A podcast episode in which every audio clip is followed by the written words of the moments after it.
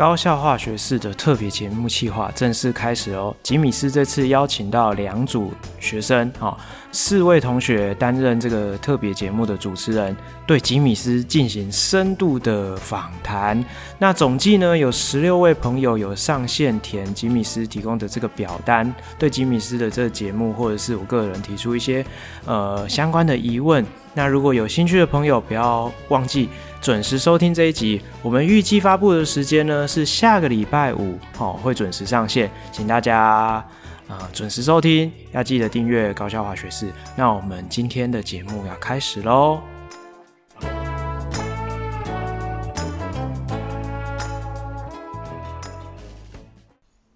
你现在收听的是高校化学室。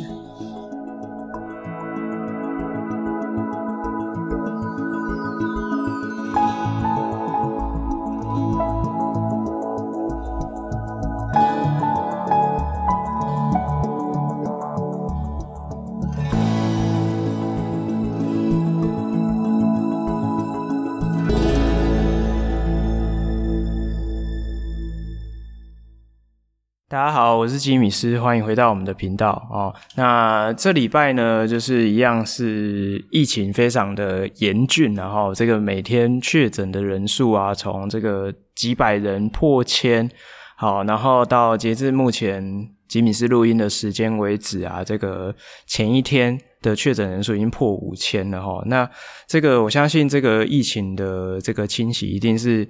节奏非常的快齁，那这个单日破万的这个日子好像也不远了这样子齁。那不过呢，最近学校发生了什么事情呢？在高中里面我发现其实大家好像都适应的蛮好的齁，就是我觉得也没有什么过度的恐慌，但是大家还是比较严肃的去面对这件事情齁，就是毕竟就是戴口罩也会被管理也比较严格啊，大家也比较勤的会去洗手啊，但是已经不像一开始这个新冠肺炎刚开始那时候说哦，一定会用这个隔板才可以吃饭啊，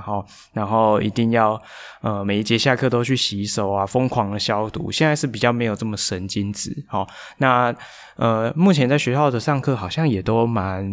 正常的齁，只是说大家还是会比较困扰的就是有少数的班级会需要居家隔离齁，那有一些课程可能要老师可能一下子要线上上课，一下子要实体上课，那有些跨班的课程可能需要就是同步的实体的授课以及线上的上课，就是操作起来是可能需要多一步啦，但是其实也没那么讨厌齁，其实老师们也都蛮习惯这样的一个上课的模式。好，那其实现在远距教学这件事情对于大多数的同学跟老师来讲也是越来越得心应手，大家也不会排斥齁，也是逐渐的去适应这样的一个时代的变化齁。好，那目前啊，就是以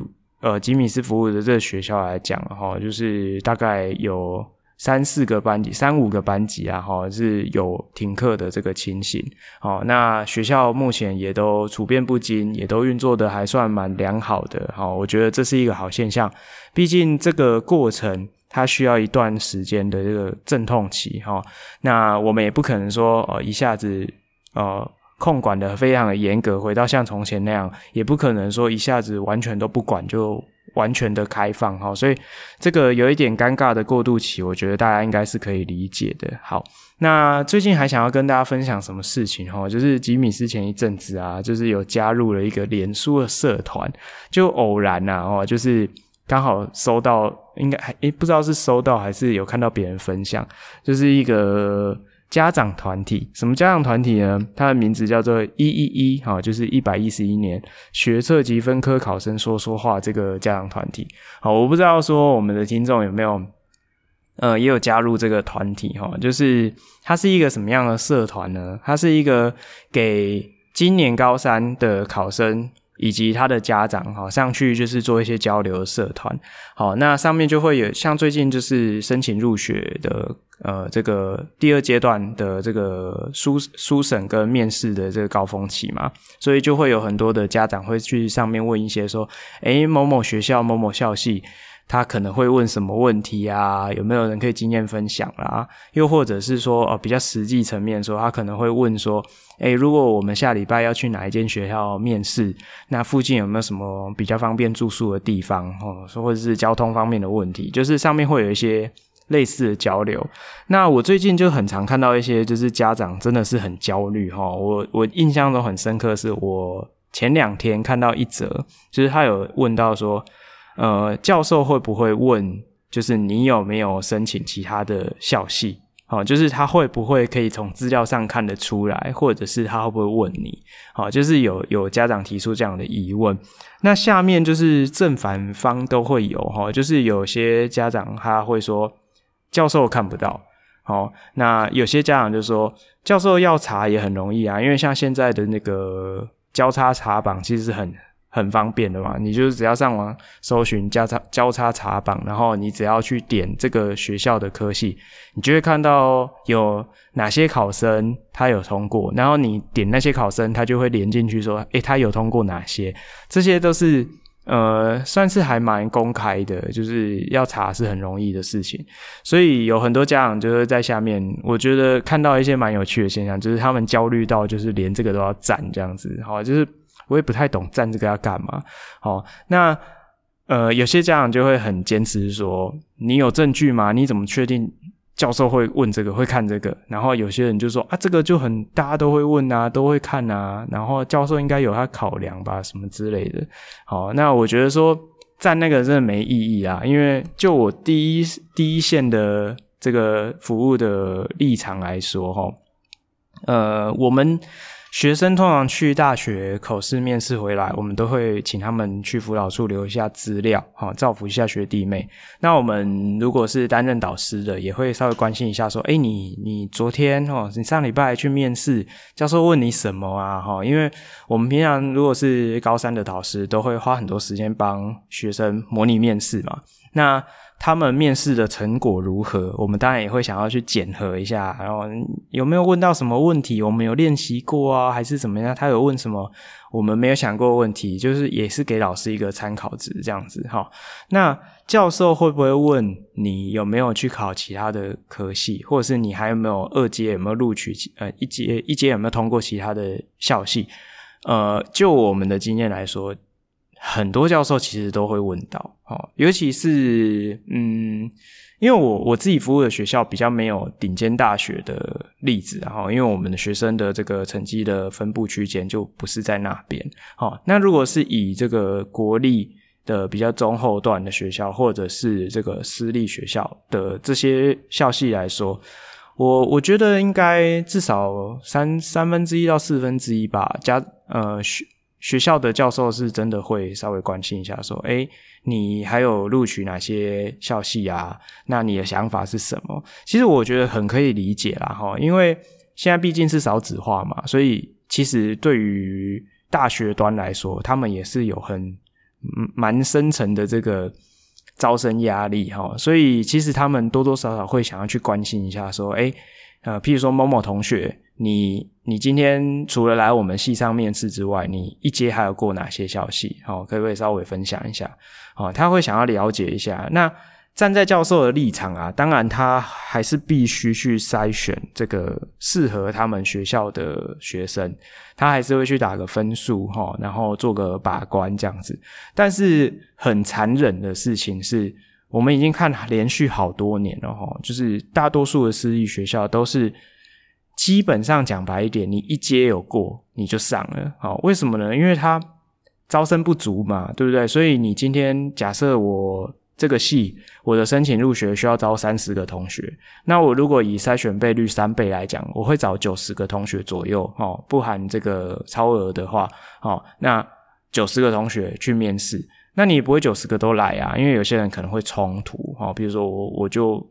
冲突之下我就选择不要去，所以你也不可能我一接过90个都来嘛那你可能88个87个，那这80几个同学我只要录取30个，可是很多私立学校好多年的经验都是他最后开出来的备取他就是备到今天有来的最后一个比如说今天有87个同学来参加第二阶段的这个口面试，那他就是正取30，然后后面就是其他的这个87减30，然后还有57个同学，他就是背到57这样子。那最后呢，他会录取到哪一个呢？你就去查，你隔年再去查他们系的这个录取，最后是背到多少？背到57啊，哦，就是很常是这样，就是这已经是公开的秘密哦。那对于大学端来讲，他们不想要放过任何一个可以招到好学生的机会，因为现在有点像是供不应求，你知道吗？哈，就是大学一样是开那么多学校，那么多个系，那你今天学生就这么多。那里面又只有占一定的比例是品质比较好的学生，比较有心想要学习的学生，所以对于教授的立场来讲，他当然是想要把握每一个可以招到好同学的机会。所以如果当教授今天问你说你还有考虑哪些校系的时候，其实他可能是对你还有一点兴趣，你可能还要觉得我好像还不错这样子齁。所以其实可能教授也会利用那个面试短短的时间稍微跟你讲一下说让你更了解他们的系，然后也不是说说服你要留在他们系，而是说让你可以更审慎的思考你是不是适合他们学校啊。如果你真的适合，就请你把握机会，就去他们学校读吧这样子齁。所以其实我觉得现在这个年代真的跟从前就是非常的不一样齁。以前是大家去挤那个大学的窄门，然后拼得你死我活的想办法让自己更加的突出耀眼，让教授没有办法忽略掉你的光芒而去录取你。但是现在的思维已经完全倒过来，现在是大学希望还不错的学生不要流失那希望我们系不要招不满这样子就是有点角色有点对调所以其实我觉得在这个时代的变迁之下，有很多我们在学校教育本来坚持的立场跟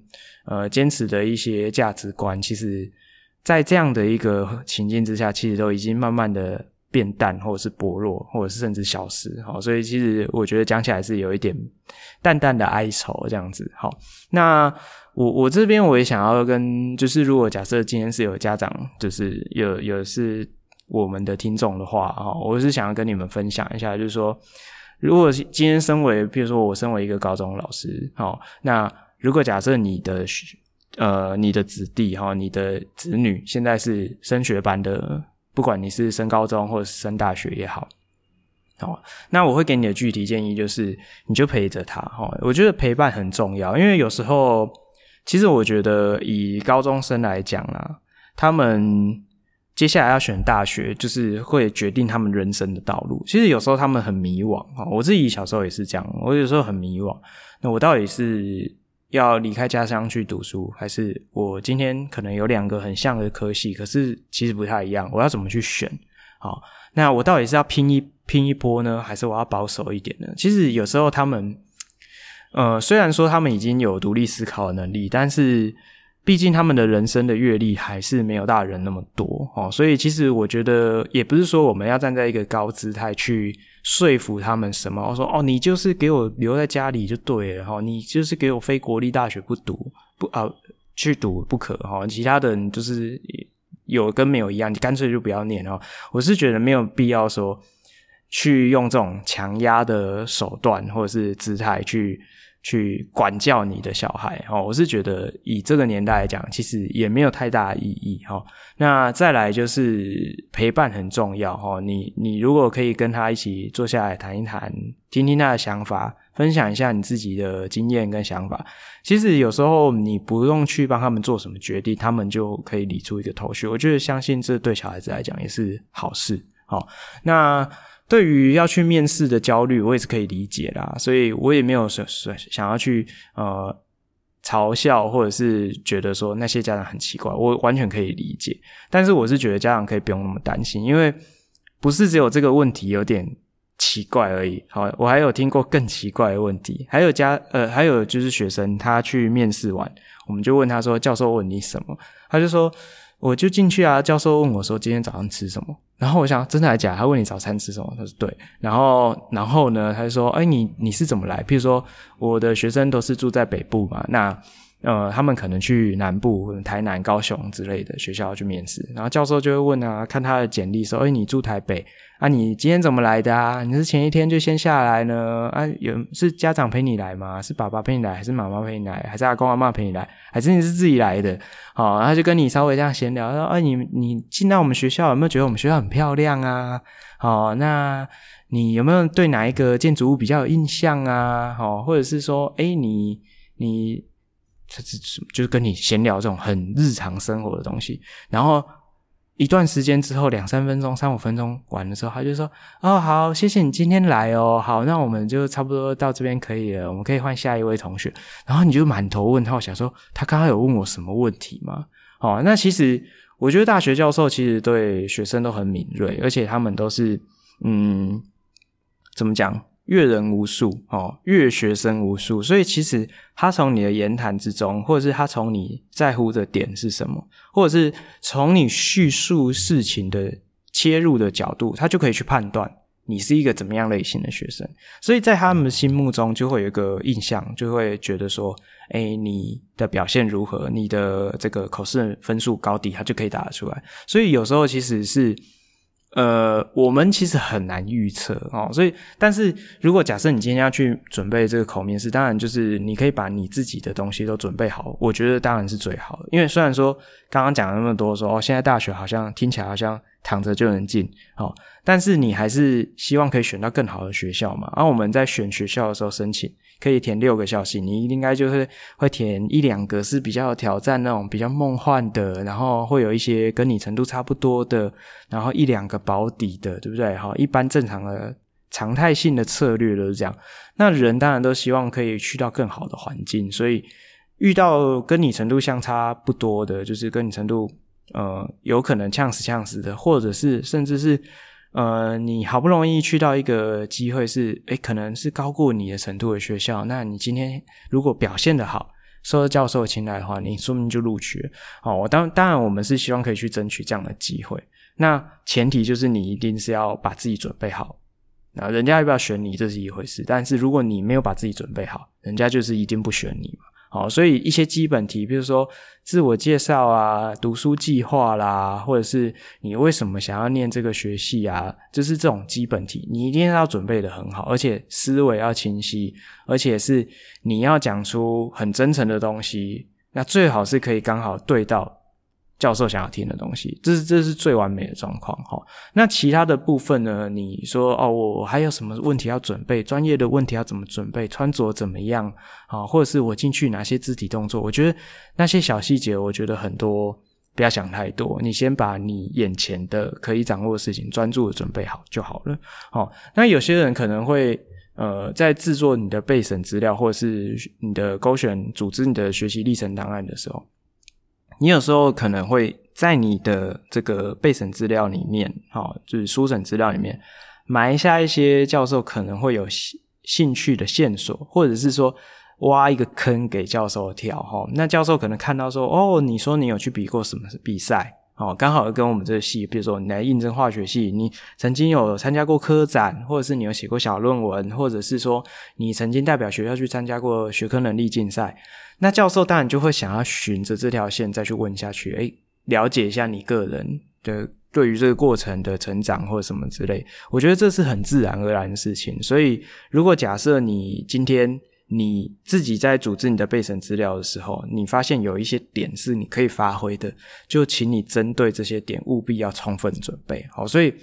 其实我觉得就不要想太多啦，反正你就准备好就好。教授很多元的啦，什么问题奇奇怪怪都会出现所以这个就是这样那目前就是也4月底了所以这个大家开始陆陆续续就会去口试面试啊就先祝福大家顺利好，就这样我们先休息一下，待会回来。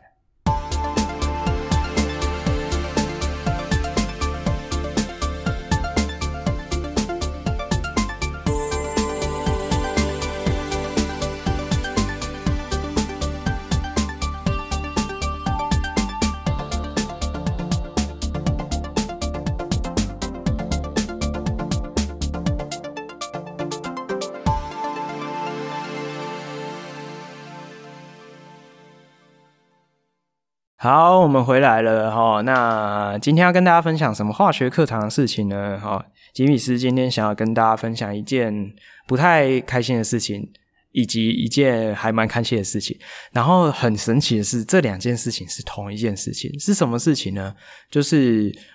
我跟另外一个老师切半分这个社会组的探究与实作的这个课程，哈，终于告一个段落了。我们要交班了，交班了，什么交班哈？我们要交班了哈。那在上个礼拜哈，就是吉米斯已经把这个课程做一个结束。那在上个礼拜，我做了一项这个我自己还蛮开心的这个课程，哈，就是for这个社会组的探究与实作的课程，就是我得力之作，哈。那这个课程的名称，哦，这课程的名字哦，叫做米粉王国的圣杯，哦，就听起来有一点中二，哈，但是这个是我前几年就开发出来的一个课程，它是一个系列课程的一个 ending 哈。那这个系列课程是讲，我记得我之前在前几集的这个探究与实作的教案分享里面，我有稍微提过说我社会组的探究与实作大概怎么上哈。那我利用这个机会，就是跟大家在分享一下我的得力之作，叫做米粉王国的圣杯是在做什么齁。那如果有同业朋友想要模仿或者是拿去用，我是很欢迎啊。我觉得这教育就是没有什么专利齁，所以就是跟大家分享一下。那我稍微讲一下整个系列的架构是这样，就是其实我针对这次的社会组的这个探究与实作，我有对我以前的教案做一些微调，好，因为就是要更加的这 fit 这个探究与实作的主题，所以其实我把我的主题切分成三大块哈。第一大块就是示范实验跟简单的实验探索，然后第二大块就是我会给他们做一个这个实验的演示跟解说齁。那第三大块就是最后的这个米粉王国的圣杯，就是一个闯关的科学 RPG 体验这样子。好，那我稍微简单的讲一下前面的部分齁。那个实验的示范跟探索的部分有两个主题，第一个是大气压力，第二个是氧化还原。那我整个课程的主轴呢是叫做科学魔术齁。那其实这个是一个还蛮跟生活结合的一个点齁，就是其实有很多的魔术的手法，或者是一些就是比较炫目的一些可以说声光效果嘛齁，就是在你的这个魔术表演的过程中会出现一些什么颜色变化啦，或者是一些声音啊，或者是有些火光啊齁。那这些很多都是利用这个化学示范实验的这种障眼法齁去呈现出来的。那在魔术表演的时候，它并不会去跟你讲解这个实验或者是说这个反应它的原理啊，应用的层面，这个是不会去提到，因为它毕竟就是要去营造一种神秘感嘛齁。但是我们如果把这个主题拿来到我们的课程里面的时候，这个背后的原理跟它的应用就是相对来讲比较重要齁。好，所以其实我们就是利用这个主轴去串接所有的课程内容，所以一开始的时候我就给他们观察大气压力的这个示范实验。那对他们来讲没看过，你就会觉得蛮惊奇的，就引发他们一个好奇心。那我会给他们一些我已经设定好的一些药品跟器材，让他们去做一些基本的层面去探索譬如说它会不会产生气体，产生的气体的种类是什么那可能在下课结束前他就要告诉我这个我的操作的这个原理的谜底是什么这样子齁。那氧化还原也是类似，那我里面就是埋了一个梗，就是我希望可以给他们做引进反应。那我这个是毕竟是探究与实作啊，那引进反应就是一个很食谱式的实验，所以在这个中间的两个阶段，就是让他们去体验一下说我们前几节都是做探究式的实验，你们可以自己去设计实验，自己去摸索，找到一些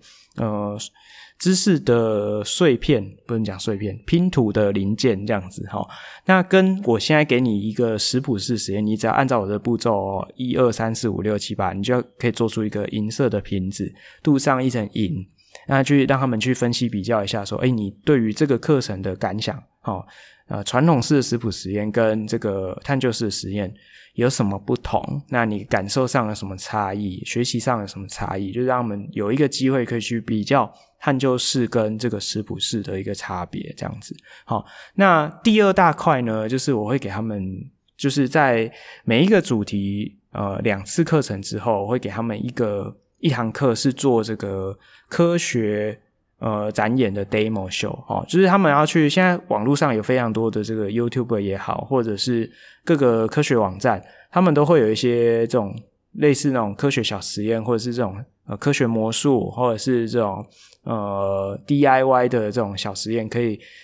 有一些资料可以参考那我就会请他们去找一些这个灵感，然后去表演一个科学魔术给其他同学看。好，那他们就要先利用课余时间跟我约时间，就是先练习给我看，然后他们就是展演的过程中要有这个魔术的铺陈，然后要把这个效果演示出来，然后结束之后要跟大家讲解这个原理的部分。好，所以其实它是一个课程，并不是在玩就是它是一个课程这样。那我也会给他们写自评表跟小组的互评表，就是去做一个比较完整的这样的一个学习，就是这样子。好，所以这是第二大块。那第三大块呢，就是它是一个这个科学闯关 RPG 体验，就是角色扮演。那我这个是有一个故事的，就是米粉王国的圣杯，它的故事背景就是说有一个神秘的王国叫米粉王国，那里面有个国王，他已经受到权力的这个熏陶，他已经利欲熏心，就开始到晚期比较疯癫。那他们国家会有一个这个神秘的圣殿，里面会有3杯神秘的容易，称之为3杯酒水，它会有一个固定的排列组合。那因为这个王国会有这个神秘的魔法去维持这个平衡，所以你只要把这个酒水洒出来，或者是排列组合弄乱，这个王国就会开始天崩地裂啊，民不聊生之类的。好啊，这个王国就是玩疯了，就开始去玩圣殿的酒水，所以他的儿子就叫做米粉王子，他就想要回来去拯救他们的王国。所以故事的背景就是米粉王子带领的这些学生，就是这些勇者小队，他们要通过层层的关卡去找出正确的这3杯酒水的组合。好，所以简单来讲啊，白话一点就是说，这个RPG 的闯关的终极目的就是找出正确的容易的配对的组合，就是简单来讲是这样子。好，那这个关卡呢，我总共有分成包含起点的话是5关啊，不包含起点的话就是4个关卡。那第一个关卡就是他们会先走到王国铁匠铺，然后这个铁匠铺里面就会有很多的铝片，这个铝片呢，就是利用我们做的一个趣味实验，叫做这个童心小卡。我们是利用这个铝片把这个上面的塑胶膜刮除，刻上一些神秘图腾，那利用氯化铜的这个氧化还原反应就可以让它显现红色的这个图案。那他们找到了他们自己的神秘图腾之后，就进到下一关，就是这个江麻园，这个王国的灌木丛里面有一些神秘的江麻怪物那这个江麻可以做成这个一些特殊的隐形书信，那其实这个就是姜黄纸的实验。那姜黄纸呢，是用姜黄粉或者是用咖喱粉，利用酒精的萃取出这个姜黄素，然后粘附在纸张上晾干，它是一种酸碱指示剂。在碱性的环境下，这个黄色的纸张就会变红色的。那我们先用这个白蜡块在上面写出一些隐形的神秘图腾，那我再把一些线索啊，就是把它粘合在里面，剪成碎块。好，那这碎块也不是很小啦，就是还蛮大块的，就是每一组只要剪3块就可以了。那他们就利用喷洒这个碳酸钠溶液去让这个红色浮现出来。那有刻上白蜡的部分呢，它就会比较不容易透湿，所以它就会还是黄色。所以那个颜色的对比，你就可以找得到，你们这一组拿到的这个铝片上面的神秘图腾，就可以去对应哪些神秘图腾可能是我们需要的。那它就把它剪出来，剪出来之后呢，这3个碎片啊，就会得到一张提示卡。这个提示卡上面是有6个步骤，6个奇怪的实验步骤。那接下来他们就要进到下一关，叫做末日火山。那末日火山的目的是要做出这个大象牙膏的实验。那这6个步骤里面只有3个步骤是正确的，所以我就在我的资料里面啊，里面有很多的背景知识，就是这个神秘的王国的背景知识，都是利用一个一个商人的游记作为包装就是商贾雷克莱姆的游记，他就是去各个地方游历，写下一段经历这样子。那最后他就写下了一段无厘头的话，叫做一年之中一年的日子里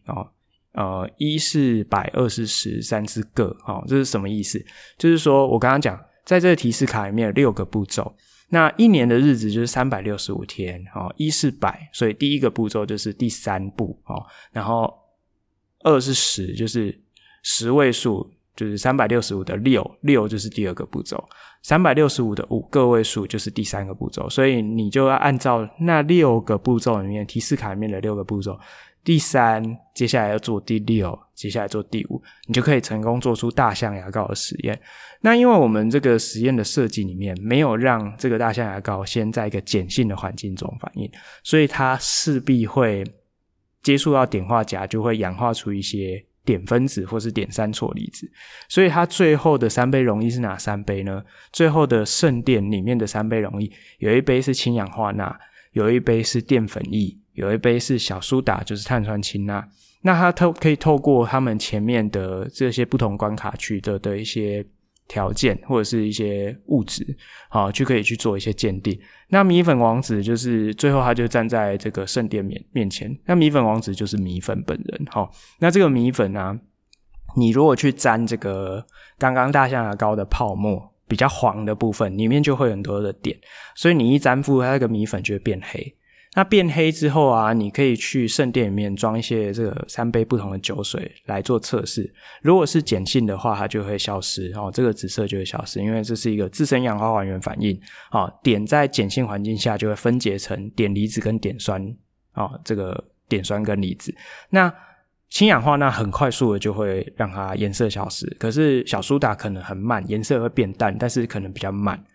所以你就可以先确定说这两杯是碱性。那淀粉液会怎么样呢？淀粉液的话是反而是你让它的这个溶液会变色，会变成这蓝黑色，你也可以去捞一些泡沫去做测试，效果会更明显那总而言之淀粉液自己本身就会变蓝黑色，所以这个应该是最先可以先确定。那小苏打跟这个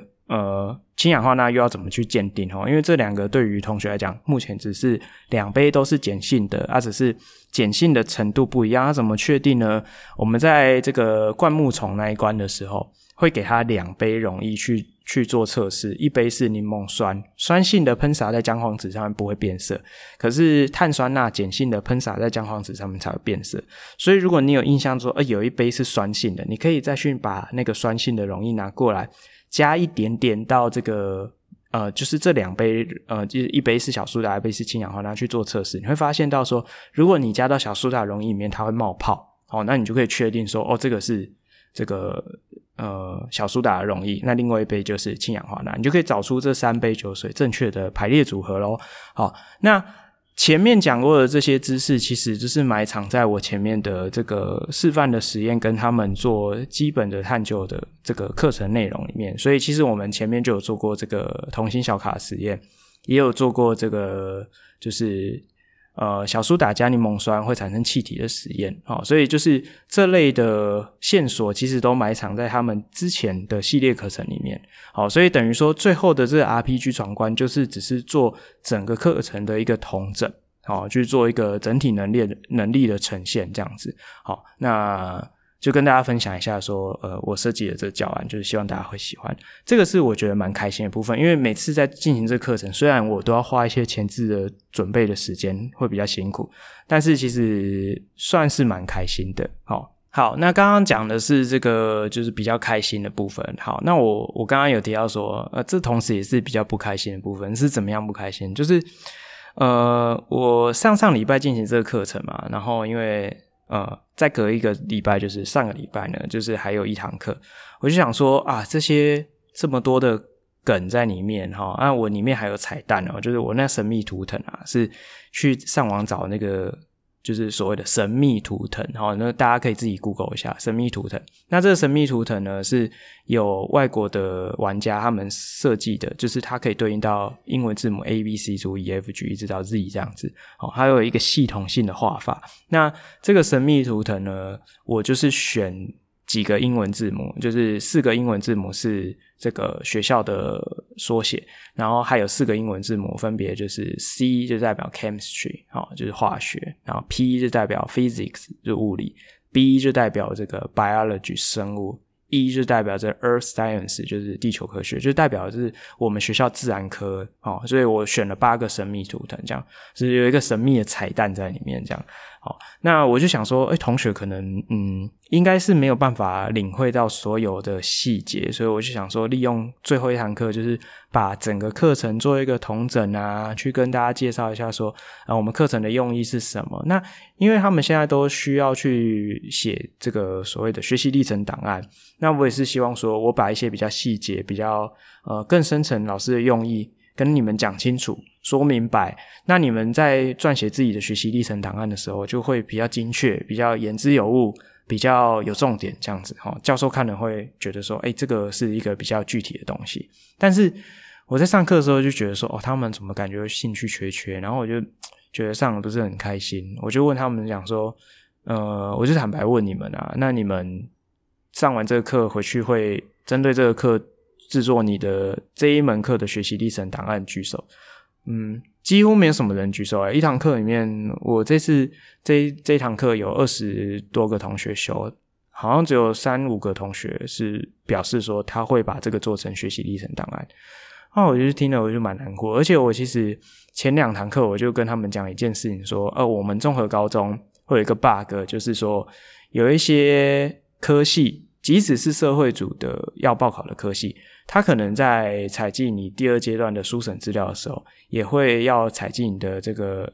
自然探究与实作的修课记录以及学习历程档案，他是会看着。所以你们有来上这个课我觉得还不错、哦、所以记得要把你的学习历程档案把它建置起来，不然的话你以后可能没有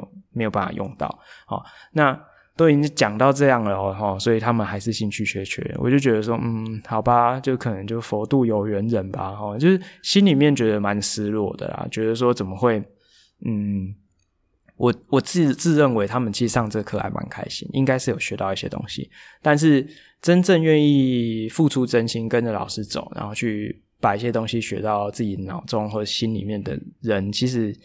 还是算少数就是真的不多这样子，我就觉得有点可惜。 OK， 好，那就跟大家分享到这边啦这就是这礼拜跟大家分享的化学课堂。好，那我们休息一下，待会再回来。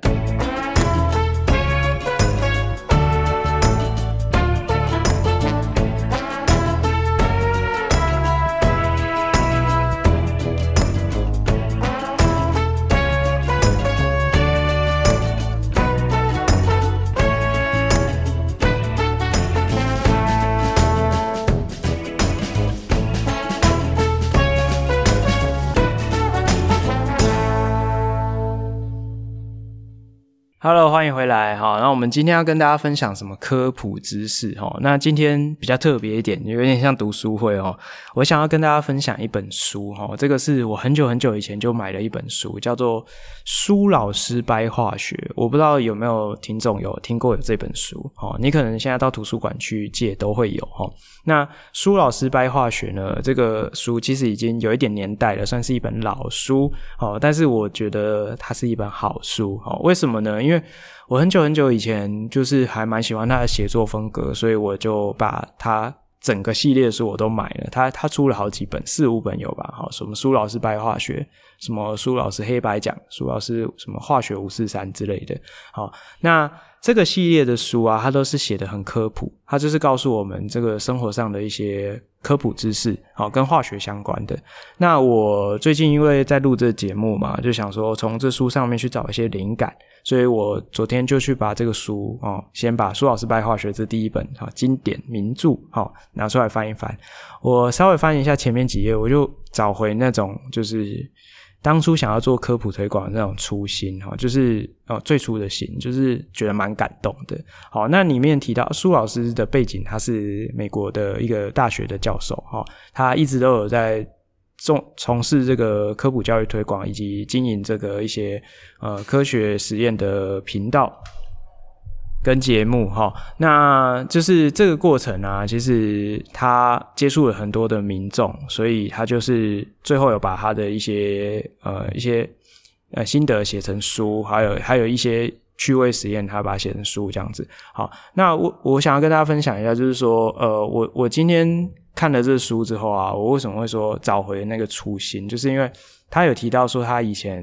就是小时候被应该说看了一个科学魔术，然后他觉得这引发他一个兴趣，虽然说那个科学魔术他并没有他特别去解释说它的原理啊或者什么之类，但他就是在演示的过程中特别讲说他在做的是一个化学魔术或者是科学魔术，那引发了他一个兴趣，就是改变了他一辈子。好，那他为什么会想要去从事科普教育推广，就是他有提到一个还蛮宝贵的事情，就是说他发现在这个民间就是大家对于化学就是一直有这种污名化的感觉，